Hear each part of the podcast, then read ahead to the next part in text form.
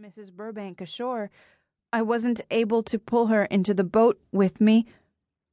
Hardy studied her with admiration. Did you notice any objects floating in the water near Mrs. Burbank? No, nothing. Ella Mae thought of Bea's bare feet. She wasn't even wearing shoes. She had on a pretty dress. There was a gold camellia stick pin affixed right here. Ella Mae touched her fingers to her chest. She wore that pin yesterday, too. And her purpose for being in Havenwood? Hardy asked. By the time Ella Mae filled Hardy in on the Camellia Club's annual retreat, they'd reached the lake's edge.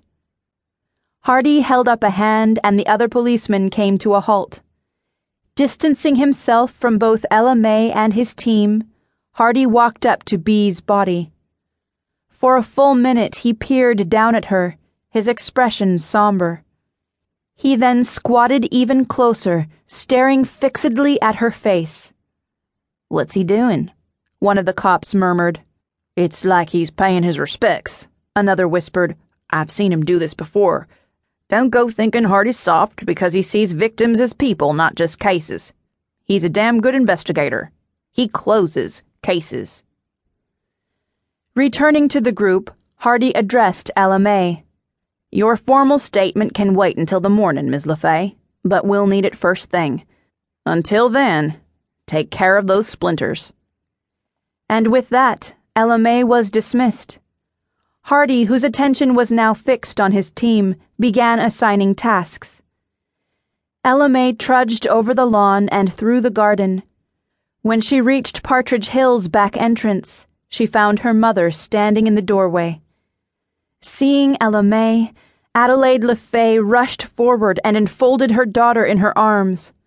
I saw the flashing lights and I didn't know what to think, she whispered in a thin, shaky voice.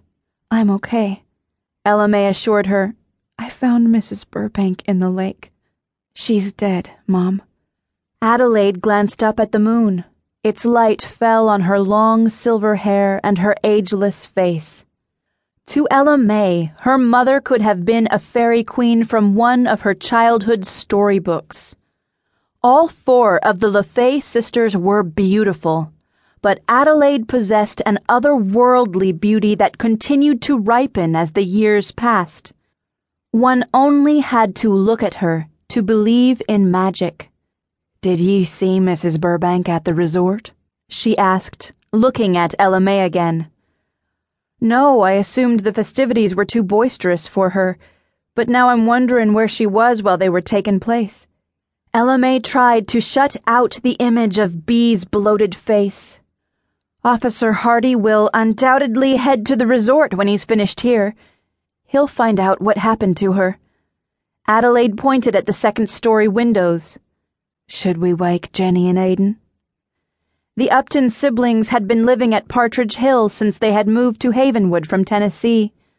For a while, both Jenny and Aiden had worked at the Charmed Pie Shoppe.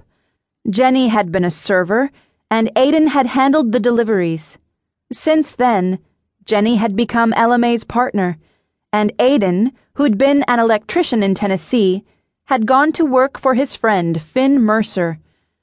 Finn designed furniture while Aiden made innovative light fixtures. Their business was really taking off, and Aiden had been so busy that Ella Mae hadn't seen him for days. Let them sleep, she said. They have a double date tomorrow. Though I don't think Jenny realizes that it's a date. Actually, I doubt Finn does either. But Finn has feelings for you. Her mother was clearly surprised. He can't just turn those off. Jenny could be headed for a miserable evening. Finn barely knows me, Mae protested softly.